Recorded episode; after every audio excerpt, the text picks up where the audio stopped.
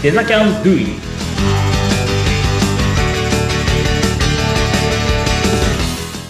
デザインキャンパスの浜野です。アシスタントの相本幸子です。浜野さん、今日もよろしくお願いいたします。はい、よろしくお願いします。そして今回も吉野さんに引き続きお話を伺っていきたいと思います。吉野さん、よろしくお願いいたします。はい、よろしくお願いしまお願いしす。ます。前回はデザキャンに入った経緯まで伺って、どういうね、あの方なのかっていうところを知っていただくような回でお話を伺ってきたんですけれども、この回では実際に在学中にデザキャンでどういうふうに取り組んでこられたとか、まあ、大学生でね、学業との両立っていう大変な面もあったと思うんですけど、そのあたりね、ざっくばらんに伺ってみていきたいと思います。はい。はい。じゃあ、デザキャンに入学されて、その半年間ですね、一番これを得たなっていう学びってありますか？そうですね。あもちろんスキルの面、僕全然あの、その、大学で浜野さんが講師してくださってる授業の時は全然もうん。う、。もう何もできないというか、全然オンラインっていうのもあったんで、っていうのが理由かもしれないんですけど、なんか全然身についてなかった部分のスキルっていうのも、もちろん、あの、身についたっていう、得た学びではあったんですけど、あの、やっぱり一番は対人コミュニケーションだったりとか、うん。大人の方と接する接し方とか、なんていうか、そういうところで、うん。一番は、その、最後のあの、発表会、自分の作った、あの、制作物の発表会の場で、うんあの時18人ぐらいいましたっけ来客の方20人弱ぐらい。3、4社ぐらい来てて、人数はそれぐらいだね。うんはい。する。すごいもう、だからもう大人の方がいっぱいいる場でうん。発表したわけなんですけど。まあ、うん。大学生のそういう、例えばゼミだったり研究室だったりだと、やっぱり自分と、まあ同じレベル、ちょっと高いか低いかぐらいの、そういうレベル内の、そういう発表だったんですけど、やっぱり受講生の中にはめちゃくちゃもう、半月間で物にしてる人がいたりとか、ねで、それでいて、もう話も上手だったりとか、わ、社会人ってすげえなって思い知らせる、思い知らされる場でもあったんですけど、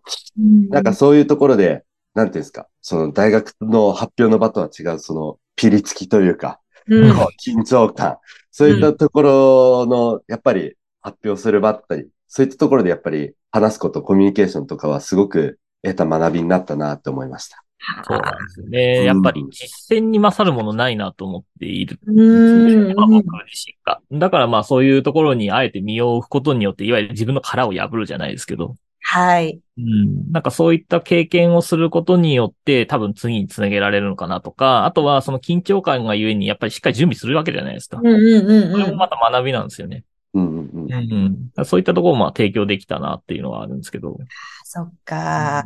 まあ、大変だけれども成長、大きく成長できるみたいなね。うんうんうん。最後の課題っていう感じだったんですかね。じゃあ、あの、学生さんだったわけで、もちろんね、は大学にも行かなければいけない、授業を受けなきゃいけないということで、スケジューリングってどういうふうにされてたんですか？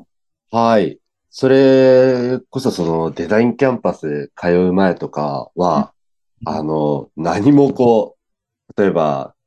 スマートフォンにあるカレンダー機能とか、なんかメモ機能とか、全くそういうのを使わないで、脳内で全てやりくりしていたっていうか、まあまあまあね。うん。ねあの、バイトの日も固定で、この日がバイトで、で、授業は何件と何件が、まあ、こう、プリントアウトして紙で持っててみたいな。割とアアナログなやり方やってたんですけど、うんうんうんうん。まあ、あの、まあ、大学の課題もそうですし、そういうデザインキャンパスで課されてた課題もあって、うん、で、さっき言ってたみたいに、バイトもその時期にあの、ちょっと増えたりとか、うん。なんかそういうこともいろいろ重なったっていうのもあったんですけど、そういった意味で、こう、初めてそういう Google カレンダーだったりとか、あー。Notion だったり、そういうツールを使い始めて、そういったところでやっぱりタスク管理だったりとか、こう毎日のスケジューリング、そういったところをやってました。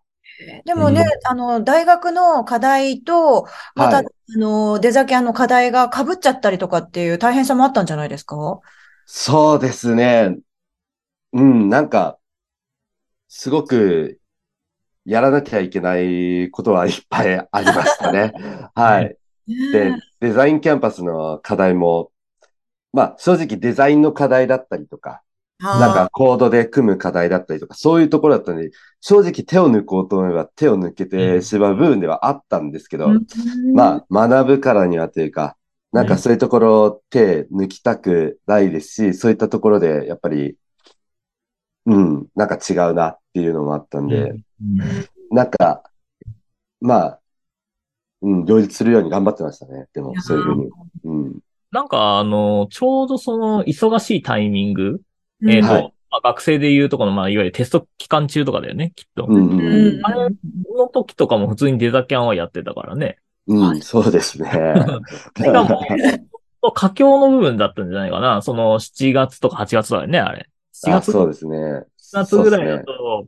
もうその専攻みたいなのが始まっていて、いわゆる自分のその得意分野を伸ばすっていうところが始まっていて、より深い知識を得るための学びっていうのがあるので、課題もだんだん重くなってくるんですよ。最初のうちは、まあ、一応広く浅くっていう形で知るっていうフェーズなので、まあ、それなりに課題もそれに比例して、まあ、簡単なものっていう感じなんですけど、だんだんだんだん重くなってくるんですよね。で、もう大体そのところは4ヶ月目もう入学してから4ヶ月目ぐらいだったはずなんで、そうするとテスト期間と被って、課題も重いし、テストもやらないかんし、で、動画も見ないし、うん。結構多分大変だった中で、こなしてくれてたなっていう感はありますよね。うん。そうでしたね。うんじゃあもう自分でなんとか時間を作ってこなすっていうのもそこでまあ初めてはい。ということですね。いやー、すごいいい経験ですね、学生時代に。で、逆に、まあその大変なことは多かったと思うんですけれども、楽しかったこと聞いてもいいですか？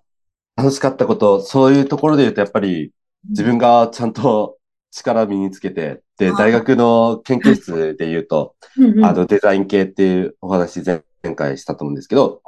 あの、そういう場でやっぱり一歩頭抜けて、皆さん一歩リードというか。こうデザインツール使いこなせるぜ、俺、みたいな、そういう優越感というか、なんかやっぱり自分の身についた力が発揮された瞬間はやっぱり楽しかったですし、うん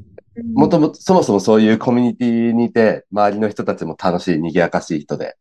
なんかそこにいることも楽しかったですし、なん、か、そうですね。大変だったとは言いつつも、やっぱり楽しかったことの方が多かったです。それは、先生としても嬉しいですよね、浜野さん。で、そうですね。なんか、だから狙ったような人材が育てられたんだなとか、うん。あとは、まあその先ですよね。自分がそれを学んだことによってどう活かせたかみたいなシェアが今してもらえたので、すごいよね。あ嬉しいですね、今。そ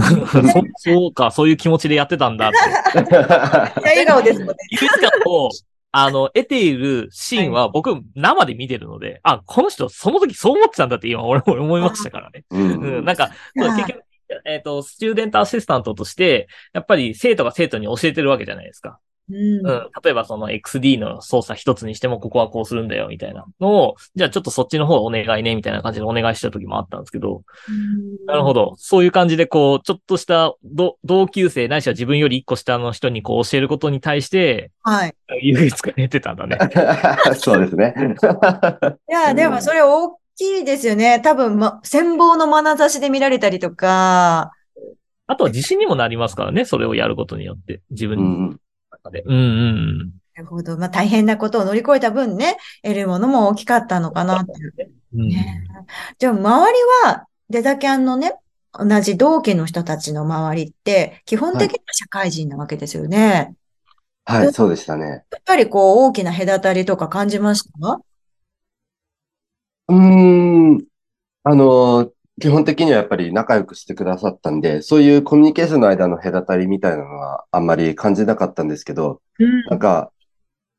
やっぱり社会人すごいなって思うのが、こうん。う、やっぱり平日働いてたりとか、主婦で子育て、家事、そういったところをやりながら学んでたりとか、うん。もう僕もひいひいだからやってたけど、下手したら周りの社会人の人の方が、ヒーヒー言ってんじゃないかみたいな、ね、なんかそういったところで、なんか、うん、課題もしっかりこなしてるし、なんならすごくめちゃくちゃデザインもコーディングもできてるし、みたいな。なんか、わ、すごいな。なんか、器用なのか、それとも人生経験の差なのか、なんだか、そういったところで、うん。ある意味でも、あれでしたね。あの、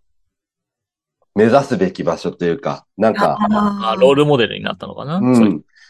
講師とは、講師の方ももちろんそうだったんですけど、講師の方とは別のそういう、なんか、目標みたいな、わ、こういう風なのすごいな、みたいな。こういう風にいろいろこなせちゃうのかっこいいな。なんかそういうのはありました。ああ、いいですね。まあ普通に大学行ってると大学生だけですもんね、お友達ってね、基本はね。そうですね。うん。じゃあその大人の中で自分の成長も感じながら楽しく過ごせたということで、やっぱりデザキャンゼロ期生入ってみてよかったですか？ああ、すごく良かったなって思ってます。はい。うんこれは嬉しいね。嬉しいねしか言ってない気がする。で、もちろん就職にも、あの、役立っていくわけですし、何よりこう、なんかこう、明るさ、もともと持ってらっしゃった明るさがより発揮できるようになったのかななんて思ったんですけど、どうですか？うん。なんか、やっぱり、うん、自分を表現するのがあんまり、り得意じゃないというか、だからこそこう、まあ、音楽とかそういうのが好きでうん。演奏したりとかうん、そういうのは好きだったんですけど、はい。まあなんか、そういう場を借りなくても、自己表現がちょっと気持ちが楽になりながらできるようになったというか、なんか発言がうん、しても、